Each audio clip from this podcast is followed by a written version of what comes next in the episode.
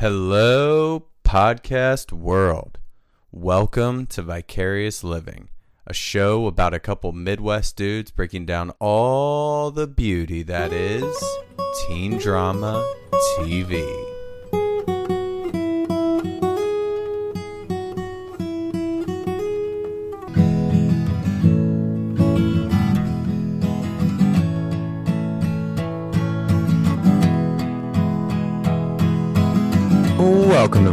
Living. Welcome back to the podcast. We are back at it. Another quarantine episode. Week four, quarantine. God, I am going mentally insane. It's a tough situation, but we are going to get through it here on the podcast. It's how we turn the frowns upside down. I'll tell you another thing that turns the frowns upside down, and it is our first ever random Gmail interaction. Now, real talk, real talk. Let me get serious for a second. When Pat and I first started the podcast, literally we had the non loftiest expectations in the entire world our bar was low to quite low. And by that, I mean it was in the basement in terms of success. We essentially were like, we just want to do a podcast because it gives us an excuse to hang out every single week, watch a movie, get drunk with our friends. We don't have kids yet, so fuck it. And that's why we did it. We always joked around about, like, oh, what is success? Like, Brian, what is success? How do you define success? And the only answer that we could ever come up with was just some random person, just like one random person in like Nebraska or Idaho or somewhere completely different than where we live here in the Midwest.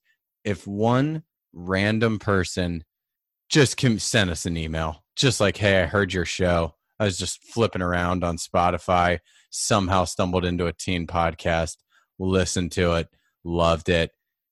That was literally all we were looking for. And we finally got it. I'm be honest, like when I saw this email, my heart was beating so fast. but it was just the most amazing thing you know, you know who probably feels like this is like, you know, Brad Pitt, fucking George Clooney. You know, when when they reach the levels of superstar fame, like, you know, we have on this very podcast, there's probably that first like check yourself moment of like, wow, we did it. Like George Clooney seeing himself on like the first movie poster that he's in, or like seeing himself on the credits for the first time. That was me when I saw this email. So let me just read it. It is from Lindell, and she hails from Brisbane, Australia. No big deal. So, not only did we get our first genuine fan email, but this person's global. They're fucking global, meaning this podcast has gone global. so, let me read this. I'm going to read the entire thing. I'm so fucking excited. I'm reading the entire thing. She took a lot of time and we appreciate it wholeheartedly. She took a lot of time to reach out to us, and I'm going to read it right now. Hi, Brian and Pat. Just a quick email from one of your lady listeners. I have recently been listening to your episodes on Friday Night Lights. I've really loved your commentary and thoughts. It's been great. Exclamation point. I know you've been worried about upsetting the lady listeners. If you're open to feedback, I'd simply offer that you've probably missed the mark a couple of times on gender issues, but overall, I think you've tried to be honest and respectful. The fact that you've wanted to check in with the ladies from time to time shows me that you're mindful of the fact that you are men and may not be on point, And I feel like that means a lot. I decided that during 2020, I would catch up on an iconic TV series that I'd never seen before. I've just finished the first season, and I'm sad to say that unless you cover any of the other seasons really soon, I probably won't listen to your podcast anymore. Uh, teen drama isn't really my thing, as after all, I'm a middle aged lady. I have subscribed to Vicarious Living, though, in case something pops up that piques my interest because I've really enjoyed your banter and your style. So, anyway, that being said, I really just wanted to thank you for your podcast. And what the hell? Some parting words for you. Kids, don't do less. Keep doing what you do. Smiley face. Lindell, Brisbane, Australia. Fucking amazing. Lindell, you are a friend of the pod forever. We love you. I don't know if you're still listening because this is going to be a podcast on Lars and the Real Girls. I don't know if you're going to hear me read this email, but just know, Lindell, if you are listening, that email really meant a lot. It really did. It's like the greatest thing I've ever received in my life is just that little piece of validation. Our first global listener. We appreciate it. Thank you very much. So, anyways, kids, be like Lindell, be like our number one lady listener, and reach out to us. There's two ways you can do it. One, Gmail, vicariouslivingpod at gmail.com. And then the second way would be on Instagram, Vicarious Living Podcast on the gram. You can also go there, slide into our DMs for all of our swag. We got lots of options $30 baseball tees, $20 tanks, $40 on the hooded sweatshirts. These tanks are going to come real in handy come summer months 2020. Okay. Tonight on the pod, we are doing another movie, the last movie breakdown before we jump back onto the small screen with Gossip Girl. Tonight, we're going to do one more big screen movie. We're going indie. We loved Adventureland so much and digging into that indie realm that we're just going way deep, diamond in the rough, amazing. Lars and the Real Girl special guest is coming on tonight. It is our first guest from down south. We've pulsed the East Coast, we've pulsed the West Coast, and tonight it's time to pulse the South Coast.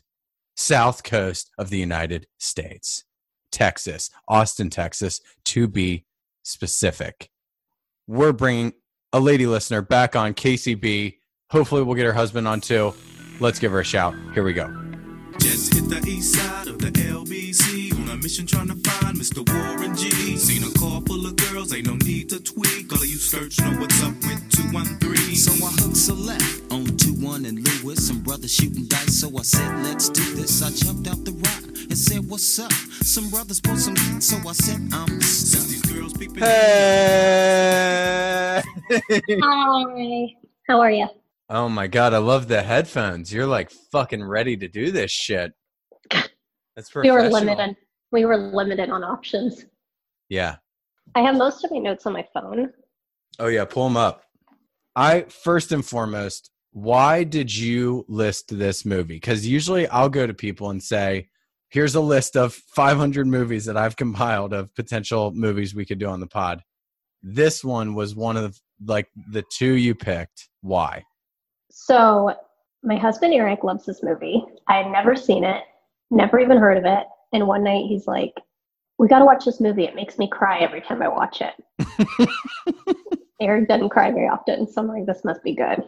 I've never seen wedding, him cry. At our wedding. Oh, he did? Mm-hmm. Yeah, we should say for the kid listeners uh, who don't know, Eric and I go back all the way back to beginning of college, 2006 7 mm-hmm. That's where we met. And now you are married to said Eric. I got to say, though, when you said this movie, I was like, oh my God.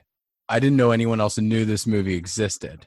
Well, that's why I got excited about it on the list. Yeah. Because Diamond I thought, oh, this seems random. Like, you've got all these, like, how many people know about this freaking movie? So, no one, to answer your question. And I was thinking, like, you know, on this pod, I kind of go with a policy of like one for them, one for me. So like one for them would be like I did never been kissed last week. So good. I never saw it when I was younger, so I had no mm. attachment to it from like, hey, I saw this coming, when I was coming in older. I don't know. No, bad, bad. like coming in older. But anyway, so that's where it's like that's one for the kids. Now, now it's like time one for me. One for me just being selfish. And that's why I was like, Lars and the Real Girl makes sense. This is one for me. Um, okay, I have some fun facts. Hit me. Actually, the director is interesting. Directed by Craig Gillespie. He also directed I Tonya. Ever heard of it? No, but is that a weird one that maybe Eric's watched and cried to? You've never I Tonya is that movie about Tonya Harding, the ice skater who Margot Robbie played? I didn't know that was a, that's what it was called. Yeah. But but no, I've not seen it. Oh, you need to see that. That movie's unreal. All right, jot it down. Jot it down. He did that, and then um, he is actually directing an upcoming Emma Stone movie on Cruella de Vil. Um, I love Emma Stone Yeah, I'm and pretty. Cruella de because with the two and a half year old daughter, we've watched 101 Dalmatians, the cartoon and real version, 500 times, Oh, there you go. So, like last night. if they make this rated R, though, will you let young ML go to it? Fuck it. I mean, we like to think we're cool parents. Yeah. Yeah. You guys are cool parents. Writer Nancy Oliver, only thing I wrote down, had a cup of coffee with a little show called True Blood. That's all I wrote. I don't know. Did you ever watch True Blood? Yeah, well, uh, yeah, maybe like one season. I never really fully got into it, but I'd be down to retry. Uh, my issue with True Blood is I just fucking hate Anna Paquin with a passion. It's Her face. it's It's her face. face. You can Yeah, say, I can say teeth. yeah. Her teeth But- are brutal. it's it's just a lot to look at Yeah. episode after episode. I'm glad you said it, not me, but yeah. I think if anyone's going to say it, it's going to be one of us. Right. Um, okay, I have a plot of this movie. Let me read it. Let me read it. So, because honestly, there's probably, This is the diamond in the rough. Most people probably haven't watched it. yes, a lot of people probably have not seen it. And so I'm going to read a plot. Plot reads Lars Lindstrom is an awkwardly shy young man in a small northern town who finally brings home the girl of his dreams to his brother and sister in law's home. The only problem is that she's not real. She's a sex doll that Lars ordered off the internet. But sex is not what Lars has in mind, but rather a deep, meaningful relationship. His sister in law is worried for him. His brother thinks he's nuts, but eventually the entire town goes along with his delusion in support of this sweet natured boy that they've always loved Lars and the real girl. And for those of us who have seen it, I was interested to learn that he was only 27. It's kind of hard to gauge his age because A, it's Ryan Gosling, for those who don't know. But he's got that mustache and he just dresses so old and he just looks like he kind of smells musty. Oh, yeah. Like but on- only 20 mothballs, but only Yeah. 27. Wild. You're spot on. He could be anywhere from 27 to 48. And it's weird that he's on the lowest end of that age range because 27 seems young. Yeah. Well, yeah. young. Um, three fun facts on this movie. One, the doll went method. To help Ryan Gosling stay in character, the real doll was treated like an actual person on set, as is done by the characters in movie. She was dressed privately in her own trailer and was only present for scenes that she was in. Hmm. Curious about the undercarriage situation, if that was real. Oh, actually, that is ironically my second fun fact to eliminate the possibility of any accusation about having sex with the doll. Bianca, the doll's name, was custom ordered without any genitalia. That answers a lot of questions. And then the third fun fact is that the doll had nine different faces. Did you notice that, th- like at the beginning, she was all done up in like makeup to like Very make her look hookerish. very hooker esque? Yeah. and by the end it was like very subtle like sometimes not even really much makeup at all Well, they do show in the scene Karen, the sister in law, is wiping it off. yeah She's taking yeah a tissue and wiping it off to make her look a little bit more presentable yeah and less sex doll ish. yes yes okay should we guess some rotten tomatoes Sure. What is your guess? I'm going to look it up. Um, I am going to be all over the place with mine. So, what do you think it is? I have not seen it. Percentage? Percentage. So, Rotten Tomatoes, are you Mhm. familiar with how they score? Um, a little bit. It just essentially rate it where you think it is on a percentage of zero to a 100. Where do you think the gonna it- critics? Critics. I'm gonna give it an 84. Yeah, that sounds probably where it is. I'm gonna say, I'm gonna say 76, and Hmm. I'm gonna hope you're closer in the 80s. So actually, audience score, you're spot on, 84 with the people. So you're really Mhm. pulsing the kids. 81% overall score, certified fresh on Rotten Tomatoes. I love seeing that. I love I'm seeing it. of I'm kind of surprised that it's not a little higher though. Like less pleasing with the audience and more pleasing with the critics. I totally agree because this movie was essentially made for Sundance Film Festival and critics. Yeah. It's just a little odd. And the ending is kind of like not It's a enough little- maybe for a lot of people. It wouldn't be an indie movie if they didn't do like an open-ended ending though. I feel like that's so standard for indie movies. And I guess there is some closure, but I like about indie movies is like with the ending it's like there's closure here if you want it. But there's no closure if you don't want it. Like you make the decision and I in my head I always go I'm deciding there was closure and it all ended up good. That's what I'm deciding happened.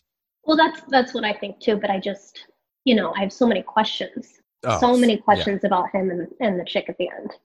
We should okay, so let's table that because at the end we can discuss like Lars and the Real Girl 2, where we think this movie goes with a potential sequel 13 years later.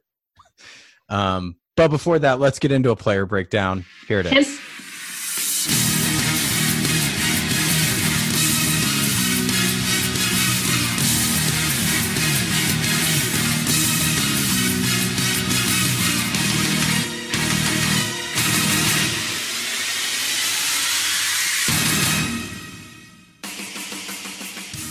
Ryan Gosling, essentially the only guy we need to do on this character breakdown in this movie. Just a, this is also one of the only roles though that he's not a dreamboat. Yeah, my first question was is he sexually attractive? Because I feel like he is, but I don't know. You tell me, lady listener. Overall, as a person, of course, in this particular movie, they do such a good job of bringing him back down to earth. His posture, his clothes, his little like blinking tick. Yeah. Although, I don't know if in person maybe like there's a little bit of charm. I don't. I don't think so. I'm gonna go with no. Take Lars out of it. Gosling. Think about just Gosling in general. Like how who how does he compare to like a Ryan Reynolds? How does he compare to like a, a Hemsworth? Way Okay, Ryan. Reynolds for me is That's my shoe brother. Just so you know. We're related by shoe. what does that mean? Uh, I've told the story in the pod before, but I'll tell you because it makes me sound about as cool as it as I possibly can sound. Had a cup of coffee with an internship in Los Angeles, 2009. No big deal. PR company that I interned for happened to represent Ryan Reynolds. The PR company is always giving these celebrities free shit. Gave him like a whole bunch of stuff. He tried on these shoes, these PF flyers that were in the package. Said he didn't want them, sent them back they were just sitting on the floor at the PR company. They said, "Hey, Ryan Reynolds didn't want these shoes. Do you want them?" Stop it. Yeah. My first response was, "I can't tell. Is that a rhetorical question by you or a real question?" Yeah, I'll take the fucking PF flyers that Ryan Reynolds had on the seat. So forever, I'm his shoe brother. It's pretty cool. Wait, my first question though is what did you do with the shoes? Did you like smell them? Did you touch them? Just look at them? Did you I like smell them? First, I stuck my dick in them. That then was after I was done sticking my dick in the shoes, Then you then- smell them. then I smelled them, and then I wore them on my feet once, and they've been in my closet ever since for the last eleven years. I'd like a picture of those later. Yeah, I'll I'll I'll I'll show. I there's somewhere in here. I never get rid of my shoes. I have a million. Well, I ho- hopefully they're in like a nice box. yeah, they're they're like in the airtight, cont- like it's yeah. Anyways, so Okay, so Ryan Reynolds is top for me, but Okay, Gosling in a normal, you know, notebook type scenario, definitely cute. Or Crazy Stupid Love. He's like hot in that, right? We've crossed over Yeah. there. Yeah, yeah. And what else? There's another one. What is it? In the woods or in the trees or the one with Eva Mendes? Oh, Beyond the Pines. Yes. Perfect segue though. He's married to Eva Mendes in real life. Has two Which kids. I think makes him hotter. Oh, Ava Mendez is for me. You know, I've I compile a list of my Mount Rushmore of like hottest, most attractive females on this podcast. Jessica Alba is on there. Honestly, I've put like 13 different teen characters from TV shows on there, even though I only have four spots. But last week I put Jessica Alba on there. Eh, This week, I if I'm not looking at teen like TV and I'm just saying like in general, hottest females on my Mount Rushmore, hot like not not girl next door not cute not who i want to Right. marry just hot ava mendez and jessica alba both have to be in the top four mount rushmore Well, and they're aging so well. You Yeah. cannot tell a difference of them from now, 15 years ago. Whatever they're using, I want. now the only thing i will say about ava mendez you've probably clocked this um, as a lady same as me she's gone nude a couple times very big nipples I Just haven't saying. seen, yeah very big but I'm not into that. that's not your jam No, and now I'm now I'm questioning Ryan Gosling's taste. and nipples Um, other things about Gosling. This is this is perfect coming off hot nipple talk. Uh, Mickey Mouse Club. He was in the Mickey Mouse Club, 1989. I always forget that, and then when I remember it, it makes me love him more. Hottest. Justin Timberlake, Oh yeah, yeah, yeah. Justin Timberlake. I Britney think it said. Spears, Christina Aguilera. Uh huh. Uh huh. I think it said he roomed with JT for I think so too. a point in time. My hottest fun fact though is you remember that show Hercules with Kevin Sorbo like way back in the day? Yes. apparently Ryan Gosling played young Kevin Sorbo and had his own spin-off show called Young Hercules for 50 episodes on the CW or whatever. Never heard of Young Hercules and didn't know about that. Yeah, look it up. Um, okay. Well, I, honestly, we're gonna have to spend all of our character. I only have one fun fact on any of these other characters, so I'm just gonna go deep into Gosling. Came onto the scene in 2000 with Remember the Titans, small as fuck role in that movie. Reached A list in 2004 with The Notebook. Want to get your thoughts Mhm. on that? And Mhm. then he had a weird stretch where he reached this like A list awesome fame with The Notebook, but then he like the next seven years just like went indie and didn't really keep going on the trajectory. He took like a seven year, I'm just gonna do indie movies like this, Half Nelson, um, that movie you were talking about, Beyond the Pines. Like he just did a bunch of stuff like that. And then he reached like superstardom when Crazy Stupid Love, Big Short. He did a bunch of big movies. Probably Crazy Stupid Love is what you're thinking of, though. I think that's what I'm thinking of. Yeah, because he he became like the huge hot superstar in that movie. So, what are your thoughts on Notebook about him in that? Is that like one of those movies? Like, I think for most girls, that's like apex. That was everything. And I love Rachel McAdams. And the fact that they ended up dating in real life made it all better. I've heard conflicting things. I've seen some some stuff that talks about how they dated on and off for a couple years, and then some stuff that said how much they hated each other on the set. But They- sometimes love love starts like that, you know? Yeah, Maybe they started dating after. or maybe they were just dating because I'm pretty sure if anyone would see my relationship with my wife, they would just assume we hate each other. so, Or maybe they're just having really passionate hate sex. oh yeah. And you can hate someone and still have sexual chemistry. Mm-hmm. But I do think that was his peak. Crazy Stupid Love was not it for me. The Notebook God. was it. I For fucking. him. So that's good segue because I was going to ask what your favorite movie was. So I think mine, I think it's Lars and the Real Girl and Half Nelson. I'm Okay, I haven't seen Half Nelson. It's same thing as this. It's super depressing, except he's a he's a teacher in like a public school, and he develops this like friendship with uh, one of his female students, but it's it's not like a weird, creepy cross the line thing. It's like he's going Genuine. he's he's like addicted to heroin. He's a drug addict. He's like falling off a cliff, and she's become like helps him get through it, and is like an, a platonic, real friend. So it's All just right, like a, it down.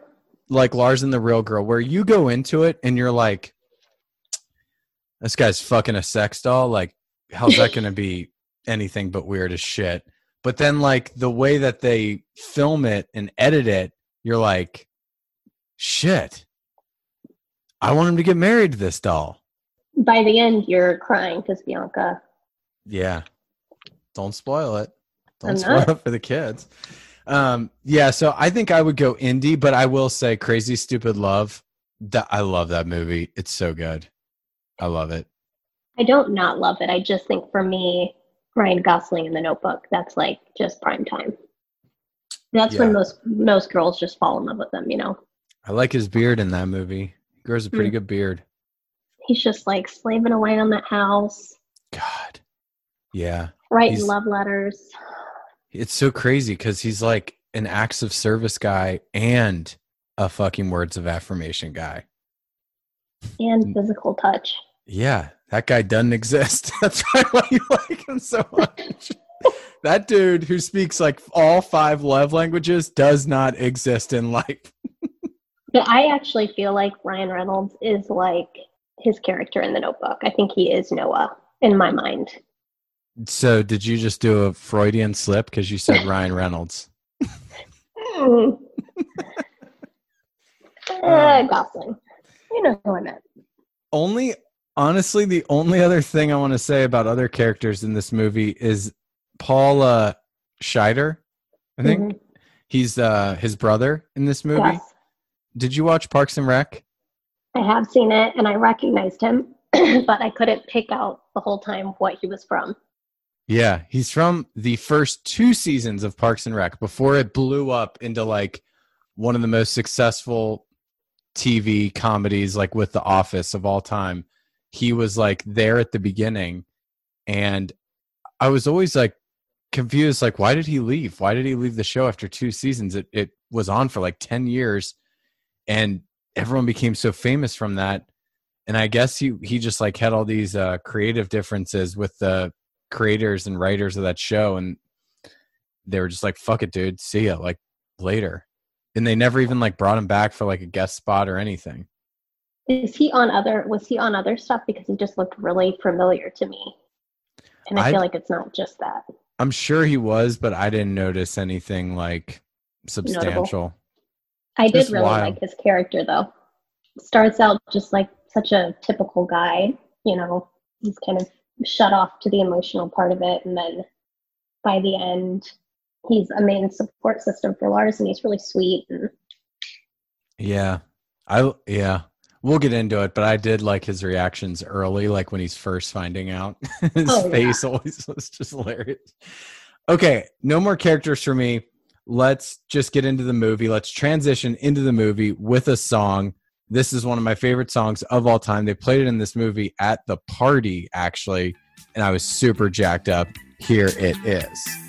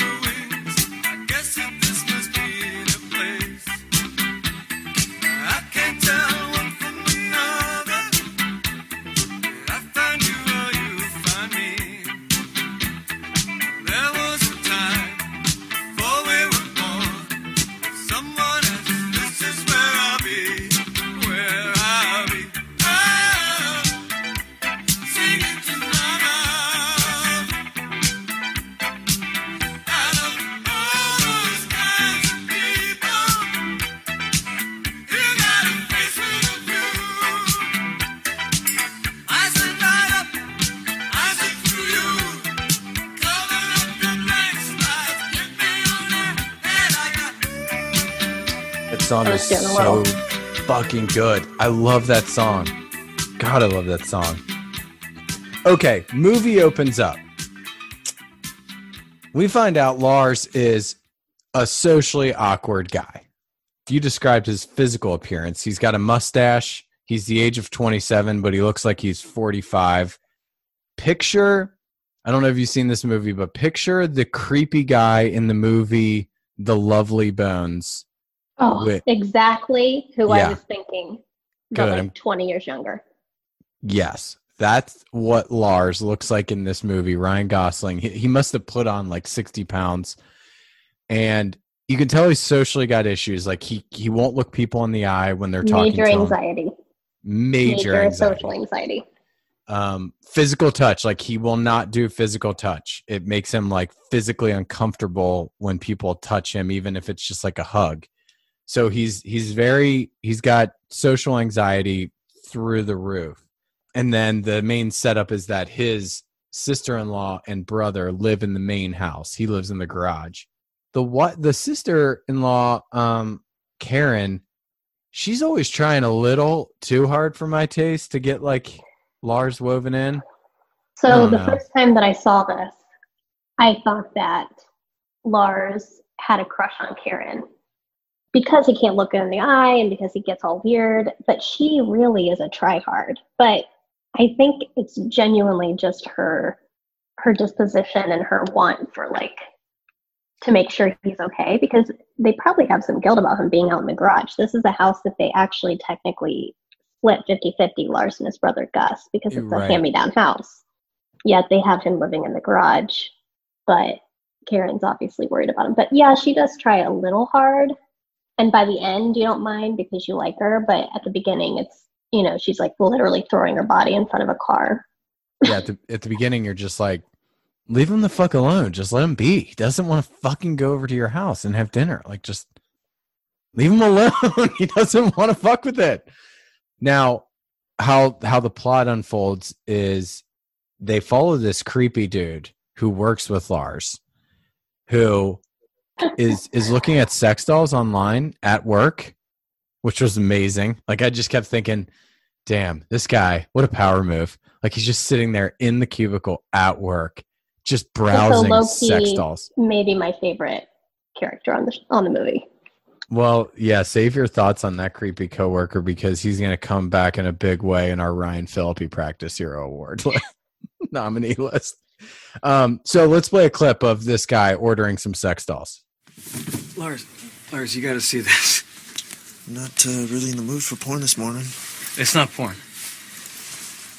Okay, it is, but check it out, alright? Huh? You like? Man, they're solid. Like, if she'd weigh 125 pounds, then she weighs 125 pounds. Is that right? You can customize everything. They got all these different heads and parts. You can design your own woman. Lars, you can see the wheels turning. He don't want to buy these dolls to fuck him, though, like his creepy coworker. He wants to buy these dolls like for love. Companionship. Companionship. yeah. Okay, so when I see Lars, I see social anxiety, fear, insecurities, the whole the whole gambit. But Yeah. I think that he gets Bianca. It's like he's Bianca's his training wheels, Yeah. and he's just working up the nuts to like have these types of conversations with real people and get him. It's like a stepping stone out into the real world to get out to parties, to be able to talk to people, to even just go comfortably to have dinner at Gus and Karen's house. I agree a hundred percent. It's interesting because it's like, for instance, at the party, once you're to your point about training wheels, when someone's like, Hey Lars, do you want a drink at a party, like a beer? His initial reaction is fuck no, I don't even want to be here. I don't want to drink. I don't want to sit here and talk to you. I don't want to interact. I don't want to socially interact. I want to fucking leave. But like with when Bianca's there with him, this doll is there with him, it's like the buffer, the training wheel buffer that he can like go, hey, Bianca, same as me, doesn't want to drink. But I can see when I'm analyzing her, which I can't do when I'm analyzing myself, just have a drink, just be social with these people. It's not the end of the world. and then he like grabs a drink for her to help her get through her shit. hmm So it's like such a psychological fucking shit show going on in his head. But anyways, so he orders this sex doll with no intent to actually fuck it. He's just ordering it as like a massive psychological training wheel to get through fucking life and interact with other human beings. And it becomes have a- his girlfriend. And have an unawkward friend yes. that he can just control the whole narrative. Yes. So he gets the doll, goes over to Karen and Gus's house, his brother, and then we get to that scene where brother is like seeing it. Uh, You had two different reactions. The wife who's like trying to, "Oh, okay, okay, and the guy who's just confused. He's just like, "Is this a joke, Lars?" But They're trying not to laugh slash cry. yeah, And meanwhile, Lars is just going right into the conversation, imaginary conversation with Bianca. so Lars has a a delusion that he's created in his own head that this sex doll is a, a real human being. And like once she got there and he got her out of the box in his own head, he convinced himself that this is his girlfriend from out of town who doesn't speak English. Who needs a wheelchair? who needs a wheelchair because obviously she can't walk. So she's got no legs. she can't speak. She's got legs. She's got no working limbs. She's got no working limbs. No hyperbole. She can't even move her arms. She's got no limbs and she can't talk. And in that scene, she is in like fishnets, pretty much head to toe, like a like a fishnet dress, like sparkly foil kind of dress. So just full on hooker. Yeah. Hold on. I want to play a clip of so kids can get a taste of Gus's just reaction when he's in the kitchen talking to Karen alone about this. Here it is. Oh my god, it's Karen. We're gonna have to put him in a hospital, I think. We're gonna have to put him in a hospital. I can't afford that. Karen, I can't believe this. My little brother is totally, totally insane. Pull yourself together. How am I Gus, shh. Calm down. How are we gonna Calm put ourselves down. together? Okay, now. He's talking to a doll, man. Shh, shh. We just gotta get through this somehow, okay? I just don't know how we're gonna do it. I don't either. Were you ta- were you talking? I cut you, I cut you off to play that clip. Sorry. Oh, I was just saying the whole. So each of these sex dolls, and maybe you were going to get into this, but each of the sex dolls have a story.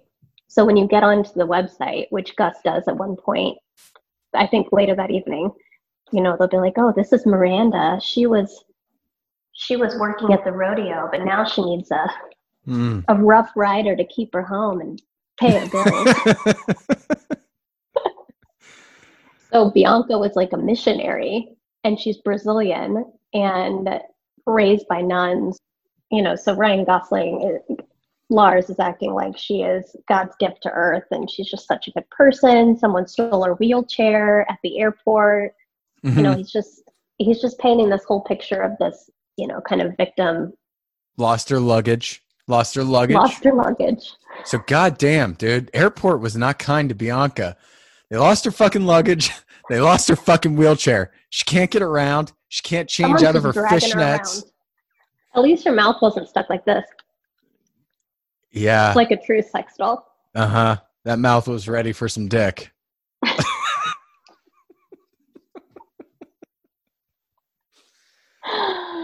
Mouth was ready for some Oh. dick. Um, okay. Now, I did uh, what I will say though, in terms of how Gus and Karen handled this, is I like how they set up like talking to the doctor, where they go, "Hey, Lars, um, hey, just thinking out loud here, but we should probably set up with like a doctor. Um, just you know, Bianca's from out of town. She comes from like the Amazon." uh, who knows what what sort of coronavirus esque diseases she's bringing back from just fucking living in the jungle in the Amazon, Lars. She can't even Plus, her arms and legs don't work. She has no limbs, no working limbs, and she doesn't speak. Like, who knows what diseases she's contracted in the Amazon? Limbless.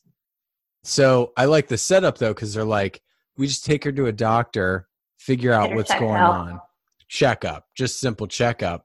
In reality, what they're doing is taking her to just a psychiatrist just using that time to be trapped with Lars to like figure out what's going on in his head.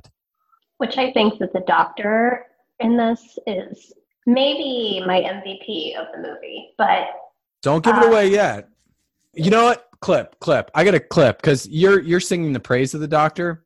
I, I love this doctor too. Let's get let's give her some love with a clip. We gotta fix him. Can you fix him? I don't know, Gus. I don't believe he's psychotic or schizophrenic. I don't think this is caused by genes or faulty wiring in the brain. So then what the hell is going on then? He appears to have a delusion. A delusion? What the hell is he doing with a delusion, for Christ's sake? That's what we have to find out. Chances are he's been decompensating for some time Fantastic. When will it be over? when he doesn't need it anymore. How can we help? Go along with it. Oh no, no, oh. that's Oh my, no, no, no, no. Go along with it. And Gus is concerned that the whole town is going to be really hard on Lars about it, and you know that's going to reflect weird on him too. So he's got a little bit of getting over it to do.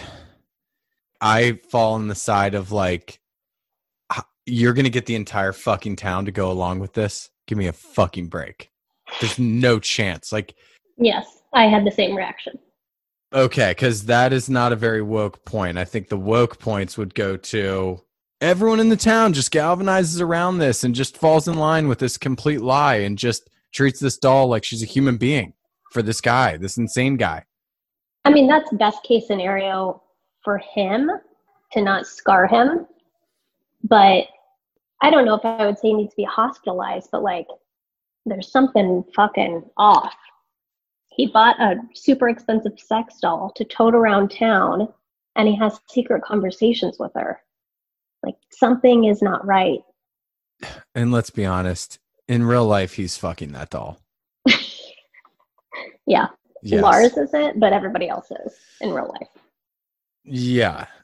So in the movie, it all works. I'm not denying that in the movie it works, and I'm on board with it 100%. It works. But in real life, Lars is fucking that doll, and the entire town is not going along with treating this weird dude's sex doll as if she's a real human being. It would just never, ever. It would go never like that. work, Right. Never work. And especially in a small town. If if you never help that type of guy get out of his shit and out of his funk and out of his depression and social anxiety and like get him medicated to help him get through it and all that stuff if you don't get him through that that it's just going to be a hamster wheel you're on. It's just going to repeat itself over and over again. At the end of this movie they make it seem like because the whole town galvanized around it it just solved his issue. And now he Well- no longer is crazy. And it's like it wouldn't go like that in real life, I don't think a psychiatrist or psychologist or doctor would just say, act like this is a one off, like you're saying. She was just like, oh, like let's let let this ride out and just go along with it. But I don't think in real life no it doesn't work like that. They're That's not like, oh, this will point. solve itself. No, they'd be like, no, this could be like an ongoing issue for. So that part wasn't overly realistic. It worked perfectly for the movie. Yeah, no, that's a perfect point. With these types of things, it's never a one off issue. It's never one off. It's connected to how they've lived their entire lives and how they will continue to live their life in the future. It's never a one off, like, oh, you know what? Lars? Lars is actually a totally normal, cool dude. There's a Um, couple years. yeah, he he had one little stint of his life where for 6 months he treated a sex doll off the internet as if it was a real life human being, convinced himself of this delusion. But again, just a little blip on the radar, just tiny and He bounced back. he bounced back now he's totally cool, married, four kids, uh living in suburb suburban America, you know? Fuck it. He's just crushing life. He's got a sweet And, and like meanwhile, the psychiatrist is like, "Yeah, I knew it. I knew this was just a one-off. I was telling you guys, just go along with it. Fine." he'll work him he'll work his way through it i know lars so anyways uh back That's to the Gus plot was saying. Gus was like, "What the fuck? I don't think so, Doc." yeah i think gus was just like totally onto something doctor sucks. He seemed he seemed close minded in the movie, but I actually think he was pretty uh pretty spot on. I know they. That's the thing, though. That I, another thing in this movie that I noticed as a as a dude, as a male, was gender stereotypes. I mean, Oh, yeah. did you notice all the men in this movie? All the men were like naysayers. Fuck you. This is a joke. This is never gonna work. This guy's crazy. He's just fucking a doll. And all the females were just a hundred percent on board with going along with this From the get go. from the get go, No older questions even asked. the older people at church. yeah. Oh yeah. This no. This movie was not ageist. It was sexist against men. so okay. Uh, what else I have down here?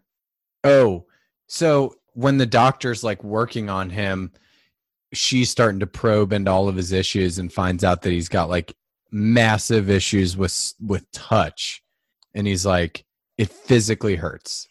Like it, And that's why he wears so many layers right. of clothing, which also makes him look a little heavier and frumpier, by the way.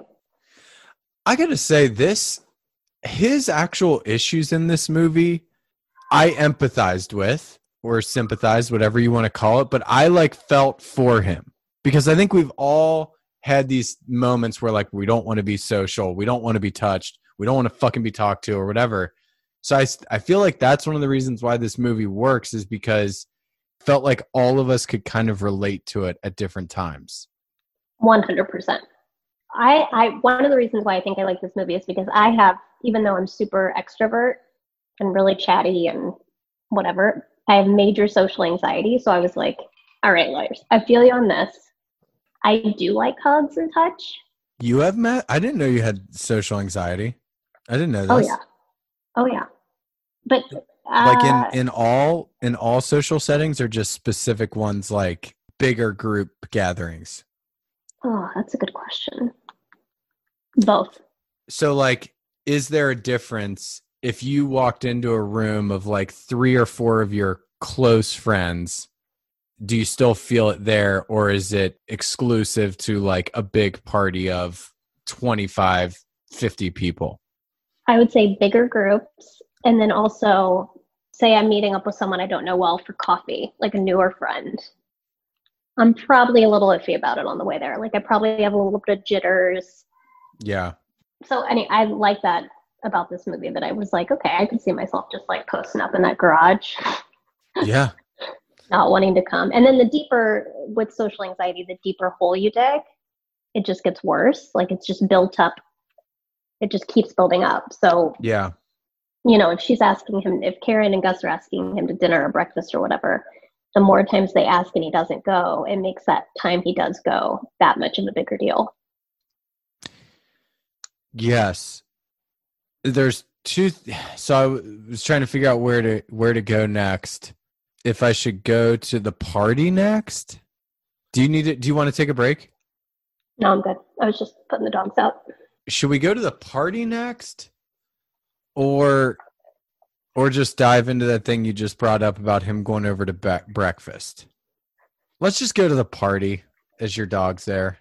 I can't. I can't keep him out. We have too many. That's fine. I feel like people pod better with their dog on their lap, anyways.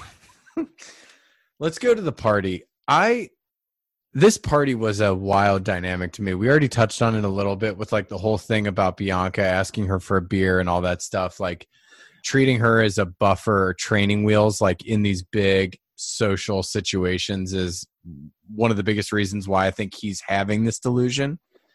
I got to say though, back to your point though about social anxiety in these bigger situations, the party he was at, I was like, uh, I wouldn't be dying to be at that party either. Like all work people, all work people who you're just kind of casual acquaintances with, and And specifically, he would be extra casual with them. oh yeah, Like he's not real close with anybody. And we should just mention that there's this girl, Margot, who he works with, who kind of has a crush on him. And she's at this party.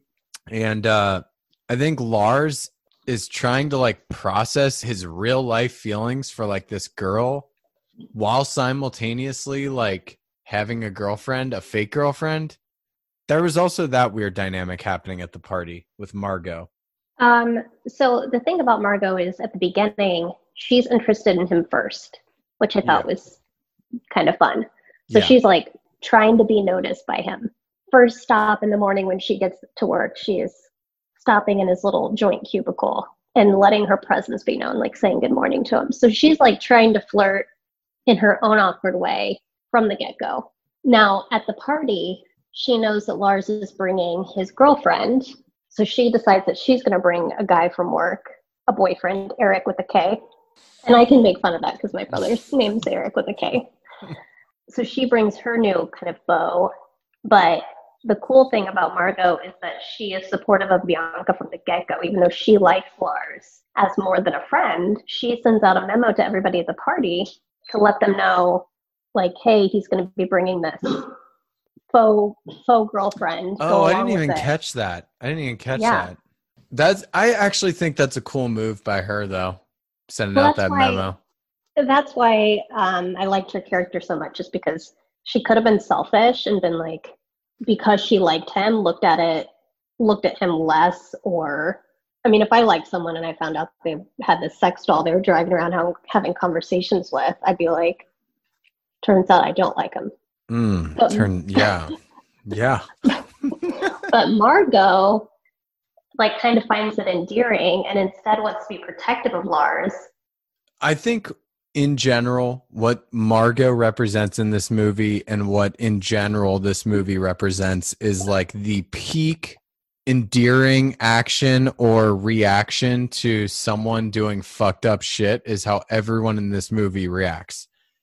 From a realistic sense, how the entire town galvanizes around this and and buys in is complete bullshit and it would never happen in real life like that but I understand like like the utopia version of, of people at their best, and Margot is kind of like in that same realm.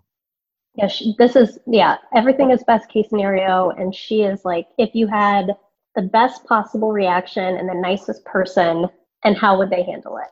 Yes, Now, how would you and I handle it? Not the same. No, I like to think that I would be open minded, but mm, God, I'm so not open minded. So yeah, I would struggle. I would struggle. But while we're on Margot, while we're on her, the people at this party, namely that creepy dude who Lars works with, this is a perfect time to get into our Ryan Phillippe Practice Hero Award nominees.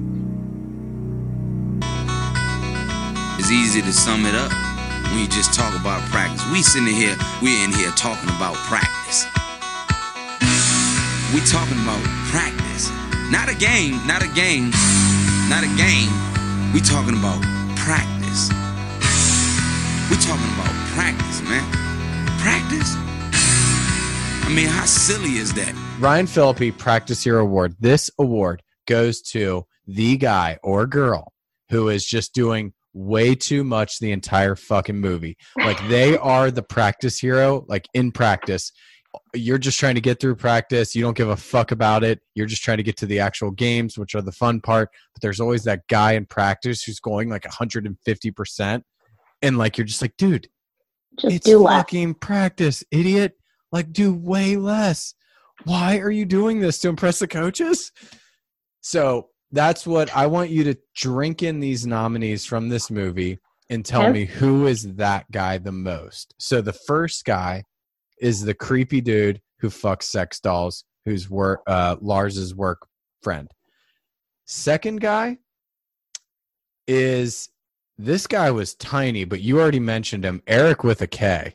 The guy who comes in and just the way he was flirting with Margot at the workplace and at that party. I think at one point he slapped her ass. He did. It was amazing. it was so amazing. This guy is wild, out of control. I'm also pretty sure he never had his shirt untucked. I believe his shirt was tucked in at all points of this movie. Yes. That guy And is I number also- two. I also would go ahead and say he probably has cankles. Uh, yeah, yeah, yeah. I'd put like a 98% certainty on cankles under those pants.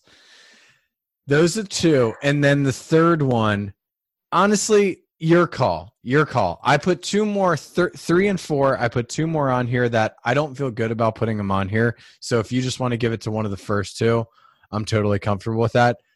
I did just put Margot on there I knew you were going to say that. she is a lot. She she is annoying. Uh, she's a lot. I appreciate her. I know what she's here for. She's kind of like the beacon of hope for society. Like she's the symbol of all hope. And I'm here for it, but goddamn is she extra as fuck. And then the other one I put on here because he does give a lot in a lot of scenes is Mark Brendanawicz, aka Gus. Mark Brendanawicz is his name in Parks and Rec, by the way. I'm not putting his wife on there because yes, she's extra, but I like I, by the end of the movie, I liked her too much. I don't want to put her on here. So those Okay, are your Gus- four nominees. Gus is out. Okay, Gus is out. So now it's down to the creepy guy who fucks sex dolls, the lame guy Eric with a K, who has cankles and tucks his shirt in, and Margot, who's the Ryan Phillippe Practice Hero Award winner. I think Margot. Damn, not the guy who fucks the, the dolls. Okay, let me tell you why I don't want to pick Kurt. If that's I I spent the whole time trying to figure out what his name was. By the way, the whole movie. I think it's Kurt. I, I didn't bother looking it up, but but I wasn't aware of what it was the entire time. Okay, so Kurt, I don't think he does fuck sex dolls because he can't afford it. He Mm, says that. He says they're too pricey. Now, if he had one, he would. okay. But I just want to clarify that. But he does watch porn at, at work. But Right. Okay, so we're going to pull Kurt off process of elimination because good analytics by you. You're saying he's actually not fucking those dolls because he doesn't have the cash. So he's cash poor. flow isn't there. so he's poor. Points off, but not a Ryan Phillippe Practice Hero Award winner. So now we're down to the lame Eric with a K with cankles or Margot. You are going to go Margot over him. There are moments where you just want Margot to sit down and shut up. So many. There's a lot. And while I appreciate what she brings to the table, as far as acceptance and whatever, it's just like when I was watching her in the bowling scene, it just, no, no. I, I, I vote Margot 100%. 30 seconds on that bowling scene. I'm be honest. I love this movie. It's near and dear to my heart. That bowling scene that lasted about five minutes too long was the biggest blip in this movie. Like it, it was an atrocity. It was one of the worst scenes I've ever seen in my life in a movie. I felt like they could have accomplished this. You know, they see her, you see them having fun, you see Lars and, and Margot having fun, and he agreed to go on this little date with her when Bianca was busy. Yeah, it was just a was weird. It, yeah, I'm with you. For me, I go, okay, what you're trying to show in this bowling scene is that he does not need a doll. He can make it socially interacting with real human beings. He can do it. He can have fun. There's ways to do it. So I get what they were trying to do with the bowling scene. I'm here for it. I just, yes, I think there were other ways to showcase that. The way that they did it, I just was nonstop throwing up in my mouth the whole time. Like everyone was throwing gutter balls but like they had to all be excited the whole time because it was like hey the intent the directors told us the intent of this scene is to show that everyone's having fun lars is having fun with real human beings he doesn't need a doll to have fun Yeah, it felt really forced. no one's pissed they're throwing gutter balls though like none I mean, of the dudes no, not even gutter balls. Lars didn't even get it in the right lane. Lose, lars threw it in the wrong lane and everyone was clapping like I know.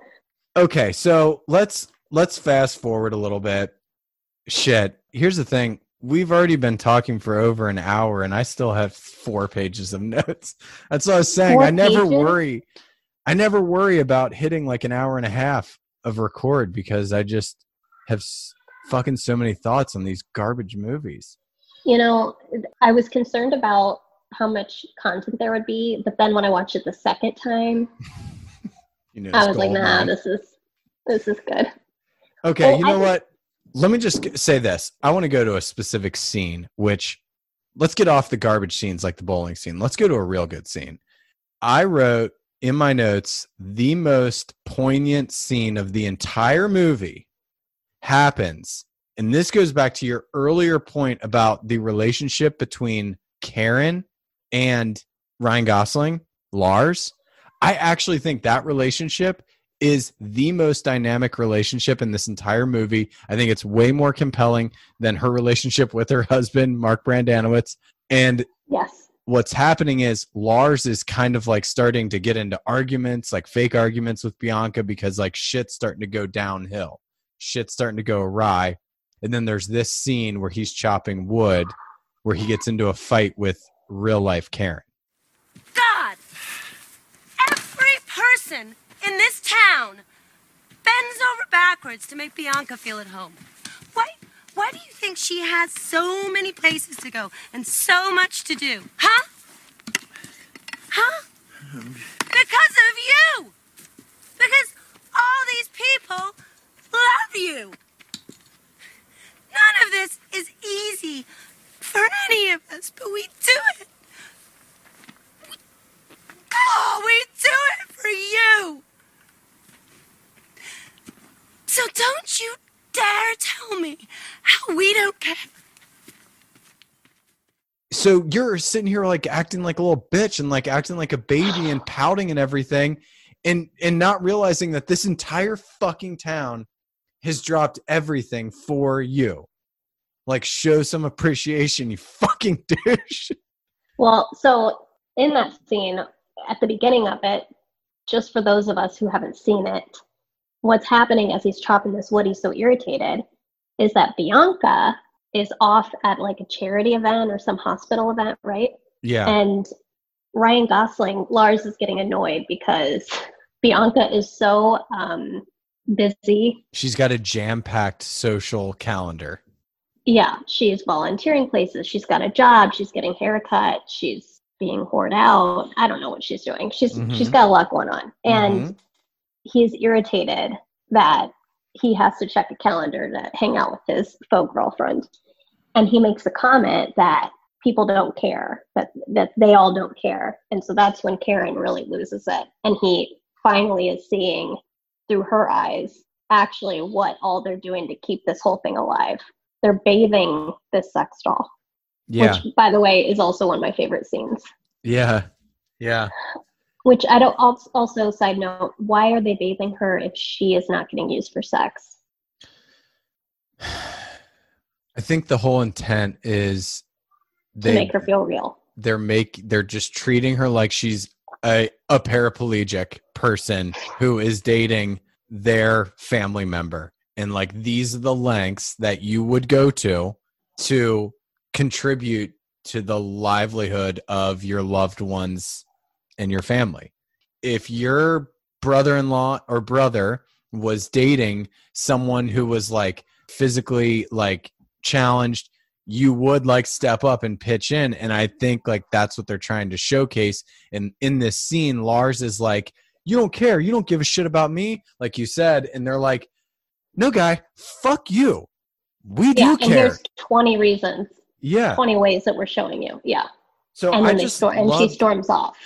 I love that scene because I thought that was like one of the realest scenes in the movie of like that's exact thank you Karen because that's exactly what any human reaction would have been there if that guy was like not appreciative and stuff. You'd be like hey man fuck you dude. We have changed our entire lives for this fake fucking bitch. Like the sex doll so fuck you. Well, and Karen kind of needed to find her voice for a second because she's been kind of, you know, just so sweet and soft spoken and goes along with whatever the whole time. yeah. And that really triggered her, which I, yeah. I liked. Yeah, I love that scene. And then the other, while we're on poignant scenes that I loved, my second favorite was between Gus and Lars when they never really had a relationship. And then Lars starts dating this fake girl. The whole town like galvanizes around it, including Lars's brother. And now it's like brought him and his brother together. And they have this scene where Lars is like asking him what it is to be a man or like How do you know How did he know? a man? Hmm And uh, Gus says this. Okay, you know, I, I I can only give you my opinion. That's all I want. Well, it's not like you're all one thing or the other, okay? There's still a kid inside, but you you you grow up when you decide to do right, okay? And not what's right for you, what's right for everybody, even when it hurts. Okay, like what? You know, like you don't jerk people around, you know, and and and, and you don't cheat on your woman, and you take care of your family. You know, you admit when you're wrong, or you try to, anyways. That's all I can think of, you know. It, it sounds like it's easy, and for some reason, it's not. I know because nothing's easy. So true. Fucking Also, damn. yeah. But that was actually one of my favorite scenes too, because then when they go down the basement is when Gus finally apologizes for leaving Lars alone with their dad after the mom Oh dies. yeah, yeah, that was great. Yeah, And it, you know, there was a build up this whole movie about Gus's guilt. You could feel it, but then to actually hear him say he was sorry and he shouldn't have left Lars alone with someone so lonely and and Oh distant. fuck, I know. Yeah, that was so and powerful. Lars's response just is like, "It's okay," you know, just so forgiving, and it was Yeah. Cause it was clear in that scene, it was like, you know what? One of the first times in this movie, this scene is not about Lars. This is about Gus. That scene was all about Gus clearly has had this guilt, like you said, just his whole life. It's been weighing on him. And you even could see it multiple times in this movie. They would, Gus would just say like things to his wife This is my fault. I know this is my fault our fucked up dad. I left Lars alone with our fucked up dad after our mom died when we were younger. It's my fault. He was depressed. Like, it's me, it's me, it's me. And the whole time, as a viewer, you just kind of like slough it off. You're like, whatever, this guy. And then in that scene that you're talking about in the basement, after he talks about what it's like to be a man, he's like, dude, I'm sorry. Like, this has been weighing on me my whole fucking life. I know you probably don't care, but like, I need to say this. And then, yeah, Lars is just like, I, I didn't even notice that, bud. So, yeah, thank, uh, good for you that you got that off your chest. But Thanks, thanks, I guess. well, it's just kind of like Lars was fucked up, but he doesn't know in his mind why he's fucked up. He doesn't Right. know like it He doesn't know any better. He doesn't. Yeah, he doesn't know it's because when he was younger, his brother left him to hang out with his dad all the time, and he started to view the world like depressed and all that shit. Like he doesn't know Isolated that. Right.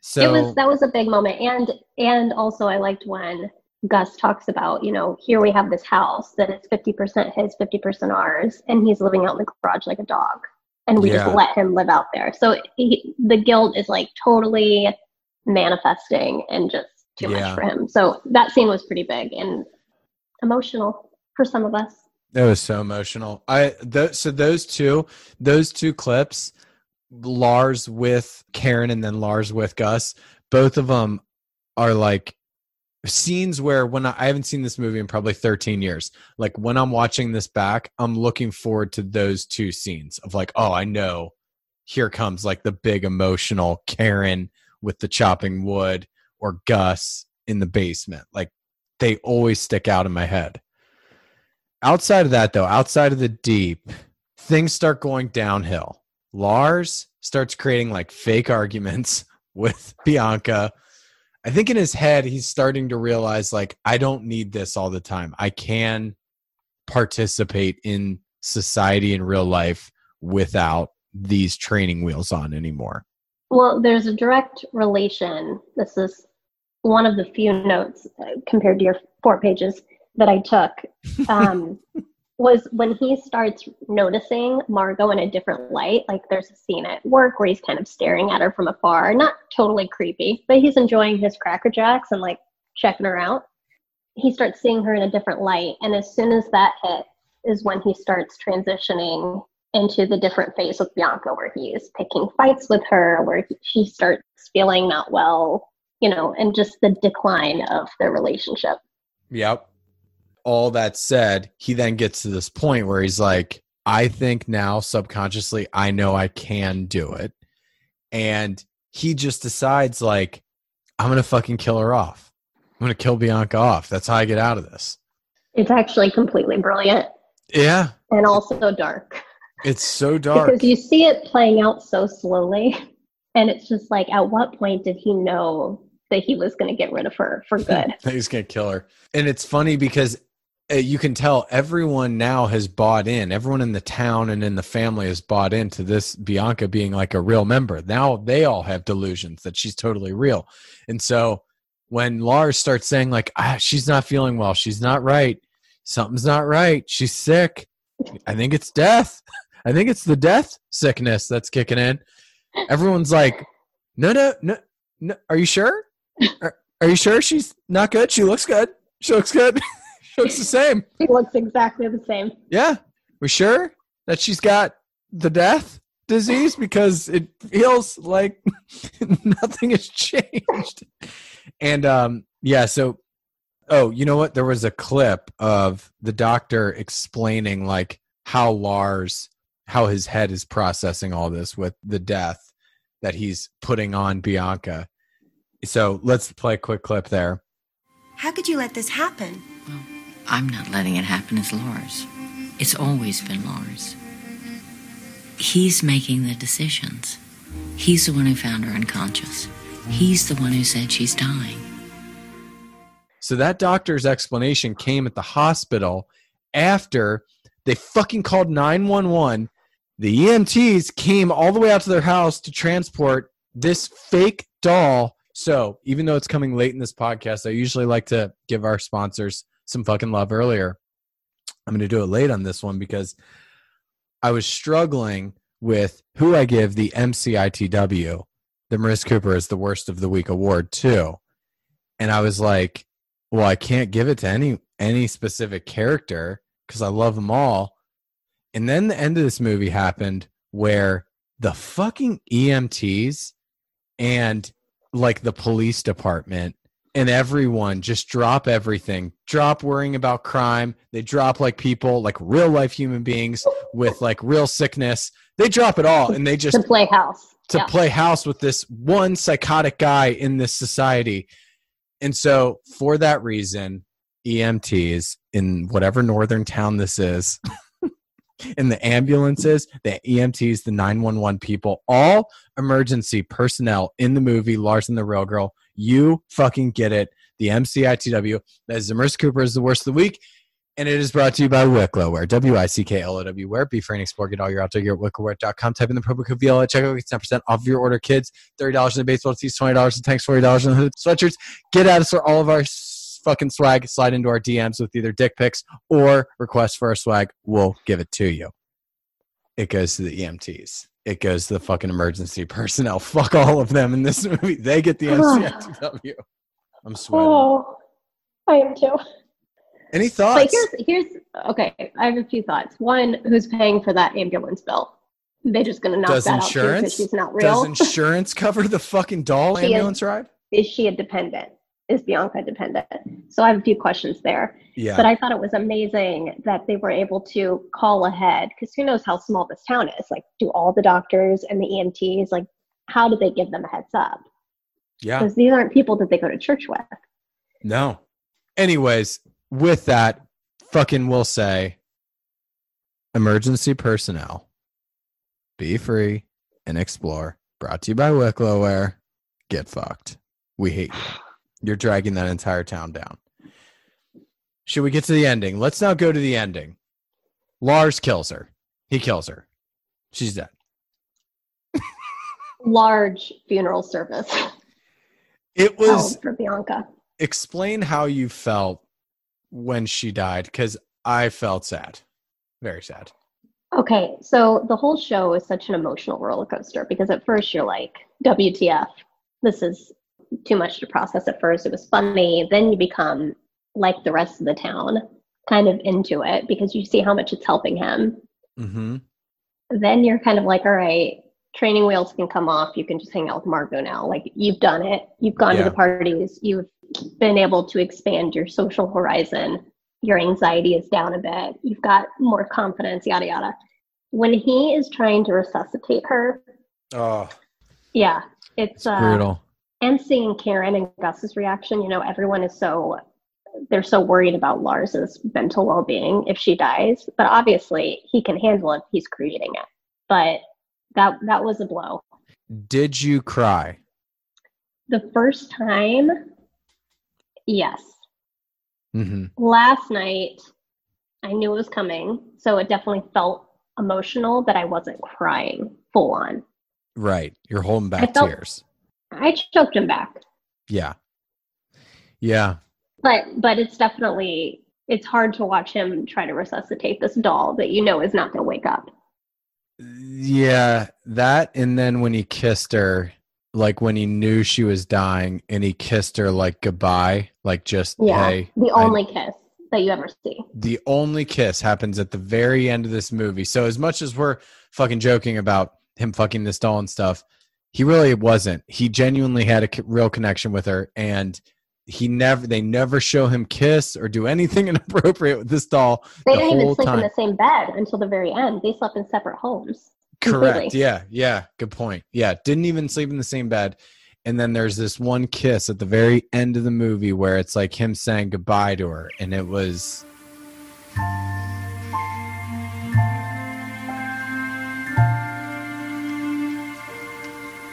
It was like, damn, God, mm, fucking Gosling pulled me right in, fucking pulled me right into the who, who knew we could be so upset about a sex doll that wasn't alive dying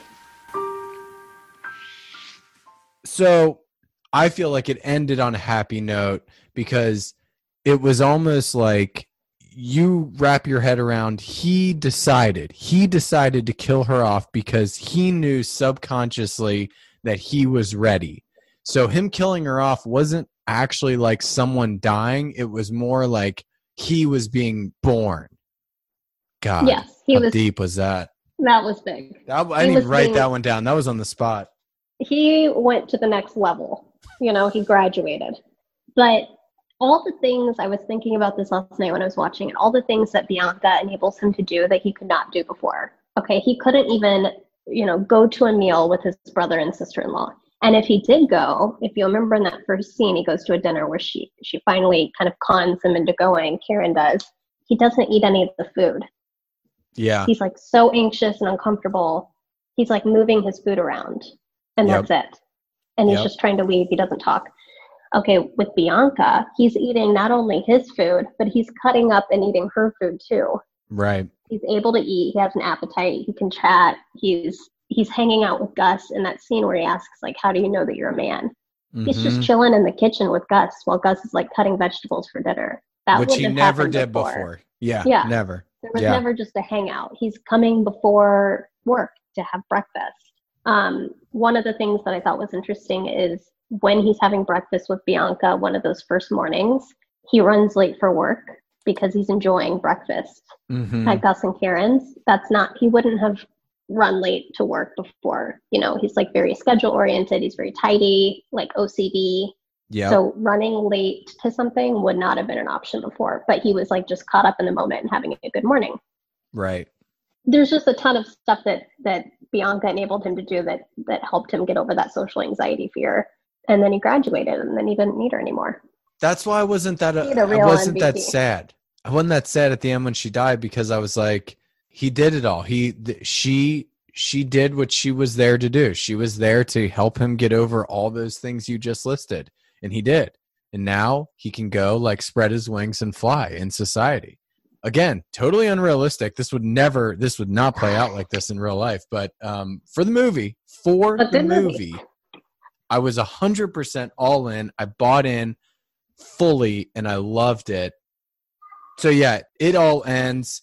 Uh, it's kind of open ended. You're not sure. Does he get with Margot at the end? Does he not? I'd like to tell myself yes, he did get with Margot.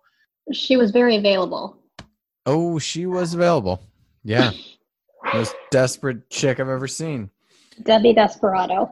So let's wrap it with MVPs of this movie. Where do you net out? You said you had the doctor in consideration. You pull her out of consideration. Who is your MVP. Oh, and while you're queuing that up, I just want to say this MVP award, it is brought to you by our second fine sponsors on this podcast. Unofficial sponsors. They're not official like uh, Wicklow Wear. They're unofficial. And it's not a brand. It's not a company. It's the entire industry of Japanese denim. Japanese denim. It's the finest denim. It's indestructible. That'll ever be on your knees, on your kneecaps, on your calves, on your ankles or your cankles, on your thighs, on your dick, on your waist, anywhere on the bottom half of your body. Japanese denim. And as we say on this podcast, Japanese denim, Japanese made, podcaster approved. Okay, go ahead with your MVP.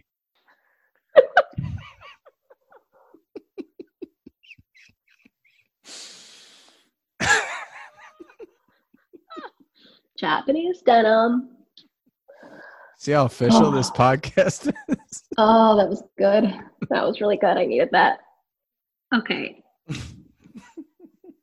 I'm I'm struggling with my MVP because Well, let's lay it out. Lay it out. originally I was thinking Margot. Oh, God. Fuck no. I'll tell you right now, it's not happening. I said originally Yeah, we're not choosing her. because she, but then she can't be the MVP and and, And Ryan also- Phillippe practice hero award winner. I, yeah, who, well, we've never had it. We've never had that happen. It's your choice. I, uh, it's your choice. I am a trend. I'm a trendsetter, but I'm gonna say for me, it's Karen. I like that better. I like Karen a lot. A And lot. and for me, I, I can't pick Bianca because um yeah. Because she's not real. I mean, she obviously brought a lot to the table. hmm Not not moving arms or legs, but she brought other things to the table. But as far as living people, if I'm not going to go with the doctor, I'm going with Karen because I think she means so much to Lars. The fact that he's so concerned about her pregnancy and her dying in childbirth, like his mother, and like you know, he's Yeah. like so overwhelmed with anxiety and fear for that, Yep. just shows how much he means. She means to him Yep. and she's very selfless like she is you know very pregnant yet she's bathing this sex doll Right. and she is sweet about it from the get-go she was his support system from the get-go she was trying to get him out of a rut you know from the get-go she is his number one fan so for me mvp I I will not begrudge that pick. I like Karen so much in this movie. I think if you asked me in a vacuum who my favorite is in this movie, I would say Karen. And it's weird to say that too because I just want to put it out there. I don't even think we've said this.